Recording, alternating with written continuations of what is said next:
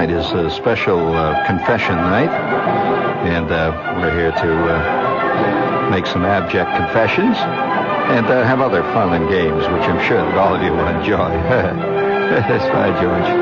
And uh, also, by way of a disclaimer, that uh, tonight's show has uh, sinister overtones which uh, may prove to be offensive, if not downright disturbing to many of you deep-type thinkers out there. So we'd like to suggest you move down to the other spot on the dial where they're doing something a little more uh, in keeping with uh, your uh, heavy intellectual attainments. We don't want to offend anybody here. Bring it up big gun, right? There you go. There you go. Very good. Uh, listen, I'm uh, still, uh, you know, I'm... I'm still kind of nervous because of what happened the other night. And, uh... You mean you don't know what happened the other night? It was a bad scene. I, I, uh... I was in this place. I was uh, traveling around, you know, and I was in this motel. And, uh... I, uh, I rarely turn on television sets when I'm traveling. To me, I like to get away from it, you know. I rarely turn them on in, uh... in motels, and I turned on this television set, and it goes, how those sets go, and it, the picture flops over about twenty-eight times, and suddenly it stops. I'm looking at it. Oh, my God, no. Out of my ancient past, Count Dracula. I'm looking at Dracula. Now, I want to tell you something about this Dracula bit. I I, uh, I was affected very heavily at the age of about nine by watching Dracula, and and I, I don't really I can't honestly tell you that I that I'm uh, I'm uh, I'm ever scared by a by a uh, horror movie, but horror movies to me have a peculiar fascination uh, because of you know the way they do things. Some some movies can be. Uh, have a you know, one moment that's fantastically horrible. Like uh, I saw a trilogy that was made here a few years ago in color, and uh, Boris Karloff was like the running character that ran through it. He introduced these things on the screen. You remember when they used to have uh, anthologies like trilogies? Do you remember Somerset Maugham's Five, various uh, short stories done like little one-act plays? Well, Dracula Uh, is one of the great classic horror figures of all time. And uh, this character exists, uh, you know, just a, when you say Dracula, everybody knows who Dracula is. Do you know, you know the guy that played Dracula, Bela Lugosi, a famous uh, Hungarian, I guess he was Hungarian or Romanian, but famous actor, that when he died a few years ago, he specified in his will that he be buried in the full insignia and regalia and the, the, uh, the cape of Count Dracula. And uh, that's going to be fascinating for some anthropologist about one hundred five thousand years from now when they dig that up. Sure, what the hell that is. And uh, he has this cross and all that business. And, uh, and I, I, of course, at that point, the, when I first saw Count Dracula, I, uh, I was heavily influenced by, by that because we had a lot of bats in our neighborhood. Now, uh, a lot of people never see bats. A bat is a theory to most people. But if you live in a neighborhood where they actually have bats, I mean, flying around bats, you tend to think maybe there is something to this Dracula scene.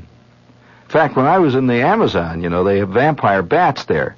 Now, uh, every time you see Dracula, you, see, you know those bats that fly in and out of Dracula? Those big vampire bats, big, huge things? Well, that bat is not really the the, the vampire bat. The, the big ones that they show in these horror mysteries really are fruit bats. They don't do anything except eat peaches. I mean, those big bats. They eat peaches and they look horrible. Oh, they're bad news. The, the real vampire bat is about the size of a mouse or smaller. And they're, they're really deadly. In fact, in, in the Amazon, the, the vampire bat, uh, you had to sleep in a special kind of... Uh, mosquito netting and that to keep the bats out. And the way the vampire bat works in, in uh, the Amazon, in fact, they had the chickens. When I was with this tribe of headhunters, they'd keep the chickens in a special little teepee. It was like a little tiny A-frame made out of uh, logs that was especially built to keep bats out. And these guys would build these things up on little stilts, and the bats would supposedly stay away from the chickens. But but a, but a group of vampire bats can kill every chicken within miles, and all the kids, too. You know how they do it. You, you know how a vampire bat works. Don't you know how they work? Well, what happens is you're asleep. They always get you in your sleep. And uh, the, the bat comes sneaking up on you, and he bites you. He may just fly right over, and he'll bite like your ear or your nose or your toe, some exposed part. They generally go for your ear, your nose, your toe, primarily the tip of your nose, curiously enough, because of, uh, because of a lot of biological reasons. But anyway, he just goes nip like that, and as he does so, he makes these two little punctures, just like a little hole uh, in your skin, and as he does, he injects an anticoagulant in your nose, which means that the, the uh, blood isn't going to coagulate, and you start to bleed in your sleep, and it's very painless. The blood just runs down and dribbles all over the place, and you're just laying there bleeding to death, and all the other bats then show up. There, about five million bats show up, and they gather around this pool of blood, and they drink the blood. And the next morning they find you, uh, and there you are, drained as, you know, you're drained as dry as a gourd. That's it. And old Charlie's been sucked dry. And uh, it's an evil thought, but that's what, what, a, what a bat does. Now, uh, the other day, now the only reason I bring this up, you know, I'm here I'm sitting in this motel, and on comes Count Dracula. Well, I thought about Dracula, see. And do you know I discovered the other day, I'm sitting in a in a bus station, and I've got this old newspaper, I'm looking at this thing, waiting for somebody, and I read that Count Dracula existed. He was not a myth. Count Dracula was real. Any of you who've ever seen this terrible, uh, scary movie, uh, he was a real character. And uh, I read to you the bit, and I and I check it out. Osgood Carruthers wrote this. He's a writer, Los Angeles Times Service, and it's headed Count Dracula was for real, and it's dateline Braslav, Romania. Yes, Virginia, there was a Dracula. Imagine this guy, there really was a Dracula, or a reasonable facsimile. And to the inhabitants of these brooding mountains of Transylvania, he was a good guy. A bit ruthless, but the good guy, who protected the forebears of present-day Romanians against the Turks, the Hungarians, and Germanic tribes. Incidentally, I had been in that part of the world. And I want to tell you this, you can understand how people... I think, I think literature springs out of... of the physical surroundings of people, even if they don't consciously write about the physical surroundings. If you've ever seen the mountains of that part of the world, it's a strange thing about them. They're, they're not high, craggy mountains of the kind like, say, the Rockies. They're kind of strange, rolling, wooded hills, mountains, and it's the, the sky is gray a great deal of the time there, for some reason or other. Every time I've seen it, it's gray, and there's great, great, fantastic uh, uh, forest there. And there is a curious, spooky, brooding quality. In fact, I remember uh, feeling that same feeling uh, was dr- one night driving a car. Have you ever been in a place that in itself is spooky? Uh, driving a car between Innsbruck and Munich over the uh, Tyrol there, the Alps. And I was in this little tiny car, little German car, and driving through these little villages, and this is the heart of the Black Forest region, and driving along, and by God, I wasn't driving more than like twenty minutes, and I was I was not only believing in elves and gnomes, I was seeing elves and gnomes. It's scary. And then I had this this this insane moment when I'm driving. It's about midnight, see, and I'm I'm approaching this little town. Now the woods were absolutely Stygian black on both sides of me. And the mountains stretched up on both sides and went right to the world's ceiling, just up. And there was nothing but blackness, real blackness. And these, these, uh, if you've ever seen the Black Forest, you know why they call them the Black Forest. It really is black. And I'm putting along in this little car, not a soul anywhere around me. It was in late fall. And the foliage had changed, and all the tourists were gone, and there was nothing except blackness, this one little road. And this car was driven by a Schick-shaver motor, roughly. It couldn't go anywhere. The little thing is, it's about five thousand miles to the gallon of gas. but that's because it didn't do anything. and and it, it hardly moved. I, flat out, flat out, I'd get maybe seventeen, eighteen miles an hour, you know. And it had two little candles for its lights in the front. And I'm driving along, ice cold. Oh, is it cold in this car? No radio, nothing. The two little seats were like uh, made out of uh, uh, canvas slings. And I'm going through the Black Forest all by myself. And I and I see nothing but blackness all around me. These two little yellow lights, which I have out in front of me, are lighting up the space of the road, maybe six or seven feet, just ahead of me. That's it. Well, I'm coming into a town. Now, I only know there's a town there because I know it's on the map, and I also saw a sign in German that said I was approaching Mittenwald, which means middle of the forest. Mitten, middle of the forest. Mittenwald. This is speaking, lost in the woods. This is W O R, New York. Friends, we've been lost in the woods for years. Yeah. And I'm drifting along, you know, on this road. I guess everybody in this time, you know, it's, it's, uh, I don't know. I, I, I, uh, I think that only man uh, is capable of that kind of fear. I don't think animals walking around ever look in the forest and see fear. Well, I'm driving along this, this road, and when this moment happened, I, this this is a this is a moment I'll never forget, because I was kind of on edge. It was late, and I had gotten a late start from from uh, Innsbruck. Now, Innsbruck, if you have a map, uh, you can take a look at it. Innsbruck lies just on the other side of the mountains from Munich, and uh, between Innsbruck and Munich rise these great uh, Alps, and there's a pass that goes between the two. And you, you drive literally through the mountains to get to Munich, which lies on the other side of the mountains, and it lies down on a kind of plain. And Innsbruck is a, a spooky kind of city anyway. It's a medieval city. It has arched uh, uh, walkways. You walk along a, a narrow cobblestone walk, and it has these arches. And and during the, uh, I guess, during the uh, tourist season, it's a great place. You know, everybody digs it. But when, in the off-season, it has a certain mysterious black uh, brooding quality. It's a strange place. And the people look at you with an odd look. I, w- I remember going into this hotel, and it had this fantastic room. It's a, it's like out of an old uh, uh, David Niven movie. This uh, old hotel with, uh, with strange decor, great hanging chandeliers. And these waiters with black suits came around. And we're, we're not used to that kind of thing in America very often. And it just, it's, a, it's a very different kind of way of doing things. And all around me, seated at uh, respectable distances, were uh, sort of sinister-looking elderly ladies with dewlaps. Who, uh, dewlaps? Don't you know what a dewlap is? That's a jowl, in case you're interested. It's a hanging jowl. You don't know what a jowl is?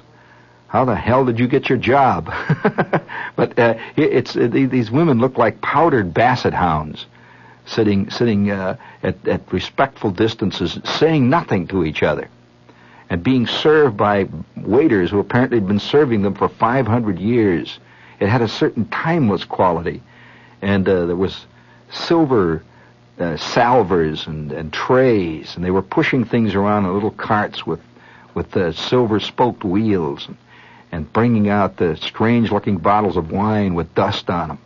And up on the stage were these three elderly men playing violins. One guy was, well, actually, they weren't all three playing. Two of them were playing violins, and the middle one was playing what looked like a clarinet.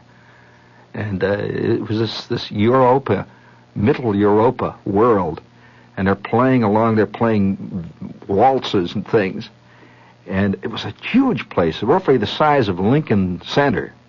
And there must have been ten of us eating at great spaces. We were space, spaced out. It was like last year at Marienbad. And uh, this is a movie. And uh, I have to keep giving you footnotes so you're not totally confused. And so I'm sitting in this place feeling like some kind of an oaf because uh, I had just dropped in. There was a little sign outside that, uh, that said uh, in German... or in uh, Austrian, really, it just said, uh, restaurant. And so I went in. I was hungry. And I found myself in this thing. And these ladies all looked, and I could see that nobody spoke any known language. They spoke some kind of, well, apparently some kind of a of a uh, barbaric version of a romantic gypsy language. And uh, the guy starts to play a, a, a peculiar kind of march. Sounded a little bit like some kind of funeral march.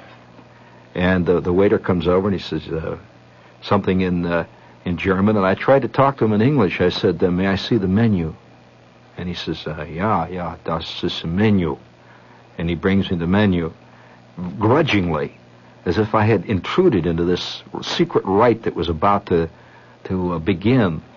And so I looked at the menu, and it's completely, uh, completely, well, it wasn't really just German. It was also in a strange kind of script, because I can get my way through German all right, uh, especially in the eating department. But this was, it was written out in purple ink.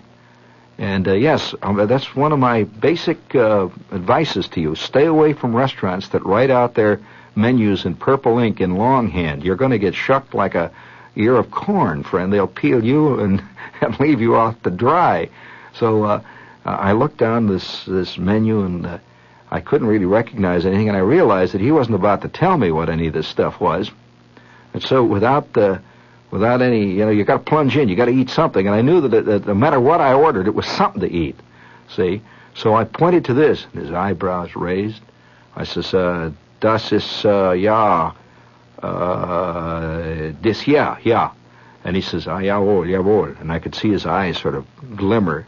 It's the first time anybody's ordered turtle heads in a long time, you know. And so uh, uh, he goes, he goes scuttling off. And I see a couple of waiters in the corner talking and looking over in my direction. Incidentally, uh, one of my favorite writers of all time is a guy, a late writer who died a few years ago named Ludwig Bemelmans, who wrote about this kind of world. He wrote a great series, particularly a book called Hotel Splendide, which is of this European strange world. It's the kind of world you can imagine an infinite number of greater garbos have come for their parsley salad. And uh, and sit mysteriously brooding upon a a spectacular past with a countess and a, and a Romanian nobleman of uncertain lineage. And so I sat in this place and I waited for him to bring it to me. And he brought me this couple of couple of dishes that were covered with with uh, silver covers. And he had a towel over his his arm. And he very with a big sweep. He goes, ah, yeah, and he takes the tops off and he puts it down, and here's this strange looking stuff which uh, had a curious milky quality to it. It had, had a kind of a white milky sauce, and it was lukewarm. It wasn't hot, it wasn't cold, it was oddly lukewarm, apparently, which is exactly the way you should have turtle eggs or turtle heads or or uh, gopher livers or whatever it was that I was eating. And so I start to eat this thing, and uh And uh, I, I was—I knew, of course, immediately that I was in the presence of an alien society. This was not the kind of thing that people would eat. These are people that are vaguely preserved from an ancient age. And uh, yes, you know that there are people who are still eating, living, breathing, and dying the way people did, say, five hundred years ago in certain parts of the world. And food changes. You know, food uh, and, and taste in food has changed drastically over the centuries. If you've ever read the menu of, uh, say, Henry the Eighth, you'd be amazed at the at the stuff these people ate. I mean, the kind of things they would eat. They would eat things like uh, boiled pigeon's feet. Uh, yeah, that, that kind of stuff. Dog's liver. Uh, you know, strange things which we don't even think in terms of eating. They would eat, uh, like, uh, you know, pine cone souffle. And... Uh, And so here I am living in that scene. I'm eating something that I know has the taste of, of something that Anne Boleyn would have recognized or Count Dracula would have had for dinner. And so, I mean, when he wasn't sucking blood. So uh, I'm knocking down this stuff, and the music is playing, and it's beginning to snow outside. They had leaded windows on top of it, genuine leaded windows. And uh, there was not a tourist in four hundred million miles at this time of the year in Innsbruck. Nothing there, just the people. And the, the ancient countesses have come down out of the hills to spend uh, their few brief moments in the light uh, when the uh, crass tourists had gone. And here they were in this hotel, and, and a man was sitting, one man in the place, and he was sitting about nine tables off with this tall, thin lady who had a face like a hatchet. And uh, he, he must have been nine feet tall, this man. And he, he was actually wearing, and I never thought I would, you know, actually see this, but he was wearing one of these ribbons that went down over the chest, you know, the red ribbons, the order of uh, Saint Francis the Second, or some uh, strange order like that that is given to the Romanian cavalrymen for the last charge at Bratislava. And uh, he's wearing this thing, and he's got snow-white hair, if you can imagine a snow-white crew cut, closely cropped white hair. And uh, he is drinking wine. And here I am in the middle of this, me, you know, fresh out of Nedix, uh, fresh out of uh, Zum Zum is about the exotic world for me. And so I'm sitting there uh, trying to eat this stuff and trying to keep a, you know, keep from showing my emotions, which were rather strong at the time. There was one familiar quality to this dish I was eating. Uh, at one time when I was in sixth grade, I went on a paste-eating binge. Uh, I used to eat this white library paste. You ever do that? And uh, and this had a very, this is a little bit like Le Page. Uh, there are two or three types of uh, uh, brands of uh, of uh, paste, and Le Page happens to be one of my favorite. It has a certain piquant sauciness, uh, uh, a rather uh, brash freshness to it. Uh, like uh, there are other more classical uh, brands of uh, of uh, library paste, but I happen to go for the Le Page, and uh, and this had a little quality of that. I'm sitting there eating this stuff, and and uh, the second thing I had ordered, I, I had pointed to two things on the menu, figuring that I'm going to make it both ways. You see, if if one of them makes me sick, I can at least deal with the other one. It arrived, and it was on fire. Whatever it was, I'd ordered something off flambeau, and it was burning away there, and everybody looked at. And apparently I'd ordered the, the local ritualistic feast that is uh, eaten only on the day of Michaelmas. And uh, so uh, nevertheless, I, I bludgeoned my way through it, and finally I got up to leave, and I, I paid them in the strange local currency, which looks exactly like the kind of stuff that Count Dracula would have used, and has names like that, like Kopek and Zlatnik. And so I'm paying off, and the peasants are dancing in the streets when I go out there. There's always townsmen and peasants in places like that. They really exist. Little peaked hats, and they scurry around and carry shopping bags full of bones and stuff. And so I, I got into my car, and I took off. And uh, I went, this is one of the strangest travel show you've ever heard. And, you know, the, one of the things that most people don't know about uh, or never talk about, I never see it mentioned much, is the curious kind of loneliness that besets a traveler. It is a very special kind of loneliness. Uh, Marco Polo talked about it, and uh, it's a curious type. It's uh, and that's just what makes me believe that ultimately no genuine peace is ever going to come to man, because because we are what we are, and uh, we are a herd creature. And once we're among the other herds, we feel out of place, and incidentally, the other herd feels vaguely resentful for, of you. Always this way. Tourists have always been resented by the local people, no matter where they are. And uh, so I'm driving out through the town, and, and it was beginning to snow. And it was snowing kind of hard, big white flakes coming down, and I couldn't really see the mountains. The mountains are, are just brooding over you. In Innsbruck, uh, this town has been dropped into the middle of this great Uh, craggy mountains. These are real mountains. This is a great skiing country and that, but that was all over, and this was not the scene now. This was not skiing. It's like, if you can imagine, going to Jones Beach in the middle of January. It's definitely off season, and it, and it's reverted to its own nature, which is which is uh, genuinely dangerous.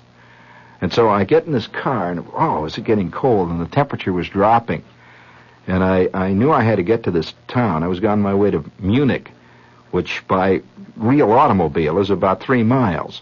But by this roller skate that I'm driving, it's a, you know, who knows? I, I should have said three. Did I say three miles? I meant three hours.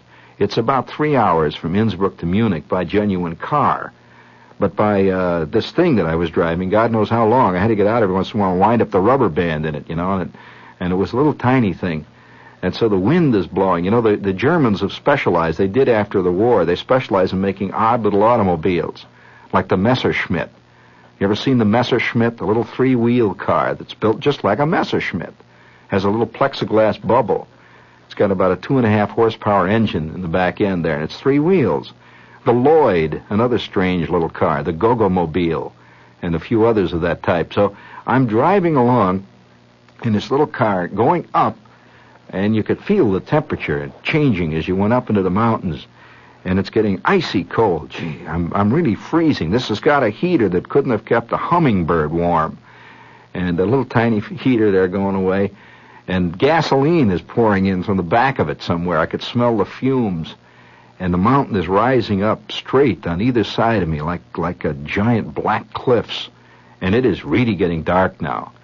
And by the time I, I was out of Innsbruck, about two, maybe three hours, it is so black. I mean so black. And when you get into the middle of the Black Forest in the mountains, I mean there's not a light. I mean it is black. This, the moon can't even get down into that. And and you have this feeling that you are now tasting hell. And the cars go, you know, putting along there. And and at the one moment happened to me that uh, that kind of made up and pointed up and and uh, even created another layer of loneliness. As I'm driving, nothing but blackness around me, the feeling that this road is endless and I'll never, that actually I've died and I'm in some terrible, you know, I'm paying now for my sins, and and uh, blackness is coming at me, and my little, two little yellow light bulbs are, are struggling like two little candles, and I can see about three, maybe four feet ahead of the car, this dim yellow light, when suddenly I had just gone around a uh, a pass, like a big bend. Now, I don't see the sides. I don't see... I know that there are sheer drop-offs, cliffs on either side of me, but uh, I'm just driving, saying, and uh, trying to stay right on this road, when I suddenly see, uh, in my rear-view mirror, which was about the size of a quarter, I see in the rear-view a sudden flash of light, and I see coming around this bend back of me, I see these two headlights, and underneath it, this is a typical European sight, under the two headlights are two bright amber fog lights. They go for that kind of stuff in Europe, you know, fog lights, amber lights, green lights, and stuff all over their cars. And I see these two things, and they came on me so fast, I thought, this is it, he's going to get me. I mean, he really came up. He was coming up like hell-bent for election, you know, it was like uh, being buzzed by a zero or something, see? And he goes, mm, and, and all of a sudden I see the light swerve, because he spotted me. I had a, I had a little taillight behind in the back of his car, that was a, really, it was a ridiculous taillight. It was about the size of a tiny love bead, and uh, it, it, it shed a little wee flickering yellow light, and uh, he came whipping up to me, and I saw him all of a sudden catch, and I, I was ready, you know, I figured, well, this is it, you know, I'm going to get eaten up by a Ferrari, that's the end of me, see. Well, he, he saw me at the last instant, and I saw the light swerve, and he just, just went right around on the inside of me. He just cut inside, and he accelerated, he goes, and he's gone into the darkness. And I caught a fleeting glimpse. It was a Lancia. A fleeting glimpse. This flying blonde hair, this fantastic chick, and away they go. You know, it's a real European scene. Blackness. I mean, obviously some some uh, decadent film star is on her way to Munich with a with a decadent set designer for an unbelievable weekend among the gnomes. And off they go, and I am once again plunged into Stygian blackness. Now, I hope this isn't boring you, but uh, uh, when I think of Count Dracula, I, I this this all comes back to me. And the, the, the, we started to go uphill. When I say we, me and this crummy little car, we're struggling uphill, and the car is barely making it. And I figure, what am I going to do if I'm, you know, if this thing poops out on me? I, I, I'm, you know, never. I'll never get out of here. And, and who knows what's in those weeds, in those woods. There were no weeds, it was just black woods all around me. The, the Black Forest is about five hundred foot high trees. And incidentally, this forest, in case you're curious, is a virgin forest. It's, it goes back to the Dark Ages and is protected. And uh, here are these trees, two hundred, five hundred, like, they look like five hundred feet high. And you just see these great trunks and blacknesses. And believe me, at that point, I am genuinely seeing elves. I can see gnomes. And so I, I, I make it up over a hill, and I'm now on the straight. And I pass a little tiny sign that's buried among the rocks. My little lights picked it up, and it tells me that I am approaching Mittenwald, which is middle of the forest. And uh, Mittenwald. And it says two kilometers, two kilometers. Well, I'm going to be in a town anyway. when all of a sudden it happened. It's nothing. I see in the headlights, I see two eyes, tremendous eyes, directly ahead of me. I mean, they I, they were red. I mean, they were just glowing out of the darkness. Well, I, they were directly ahead of me. Whatever it was I'm going to hit, and they were huge eyes. Well, I stop, which wasn't much of a trick with this car. You know, just stick your foot out and drag it a little bit, and I stopped. And these two eyes are looking at me. And there I am in the middle of the Black Forest. The shades of Dracula, all of it hanging over me. And I see this eye, these big ones, big, big eyes, just sort of hanging about, look like twenty feet off the ground. It starts to move. Whatever it was was moving a little to the left. And I'm sitting scrunched down in the car and figuring, should I put this damn thing in reverse, try to get out of here? Putting this thing in reverse is ridiculous, you know, it's, nothing's going to happen. So I'm just sitting, and then I began to see it in the gloom, standing right in the middle of the road, not more than seven or eight feet ahead of me, is the biggest, most evil, sinister, the, well, there's no animal, we don't have an animal quite like it in America. Have you ever heard of a of a red, well, it's not a reindeer, a stag. Have you ever heard of the, of, of the, uh, of the alpine stag, the giant Tyrolean stag? Here is this immense animal with a set of antlers that must have been forty feet across, and his eyes were picking up the light from my two little yellow headlights, and it was a gigantic red stag. And he's just standing there looking at me. And there we were. He must have gone a good half ton. Tremendous animal. And he is red. They are red. You can see the, the coat on him is a dark sable red. Huge animal. And we just looked at each other for about two minutes, and I'm just sitting there sweating. Now what? I could just see the headlines back home. Shepherd gored by mad red stag in Black Forest. Lost. What the hell? This is a way to go, you know? And with that, the stag slowly turns, just kind of does a slow circling cartwheel, and now he is broadside to me. I've never seen an animal in my life like this. Tremendous. He went from one side of the road to the other. And then he turned all the way, and now his rear end is facing me, and he had the rear end, believe me, of a Sherman tank. And he slowly starts to trot down the middle of this cobblestone road. He's trotting away. Well, I put the car in gear, and I followed him. It's the only thing I could do, either that or sit in the darkness like a fool. And I wasn't going to, you know, try to go around them.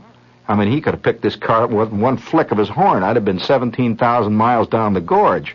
So I drove right behind him, and he just walked. Cluck, cluck, cluck, cluck. I could hear his... He had hoofs. I could hear the hoofs going cluck, cluck, cluck, cluck, cluck, cluck, cluck. He just sort of trotting. Cluck, cluck. What a powerful animal. He looked like a... like if you can imagine a moose that's taken to wine drinking. He's changed a bit. And he's going cluck. And for a good half mile, I follow this enormous animal. And then suddenly, without any warning, in fact, he did it. He did it like magic. It's just an amazing thing. I've never seen any animal do this. He disappeared. Just, he's gone. Just gone. He was right in my headlights. One minute, and the next minute, he's gone. He's in the Black Forest somewhere, I hope. Just gone. Then I really got scared. He's going to come out, you know. And I, I, I, I stepped on the gas. I'm, I throw this thing in a second, and I start to go, just start to pick up power, when suddenly I'm in the middle of Mittenwald. This little tiny place that looks like it's made of uh, ancient Germanic lanterns. And you could see little glowing lights and leaded windows, and a church, a curious little square. And it's about one o'clock in the morning, and believe me, towns in the Tyrol are shut up at one o'clock in the morning. There is nothing. When I got out of the car, I was so cold, and I walked down the middle of the street. You could hear your footsteps, and my footsteps are echoing from one end of the town to the other. And I had this sense, you know, that behind the windows there were Santa's helpers somewhere, and they were making gingerbread men. And someplace in the middle distance was the evil witch who was putting people into ovens. And that the, the, uh, what's his name, uh, the, the bearded Rumpelstiltskin is preparing another outrage against mankind, and Bluebeard is somewhere off in, in that, that, that house way up there in the hill. And it was at that point that I began to suspect that maybe there was a Dracula. Maybe there is a Dracula. There's a lot of things in this world, friend, that you haven't seen yet. I'm convinced of it because I know damn well there's a lot of things I haven't seen yet. And I could hear them hoof beats. Was it the devil? Was it an actual animal? God knows.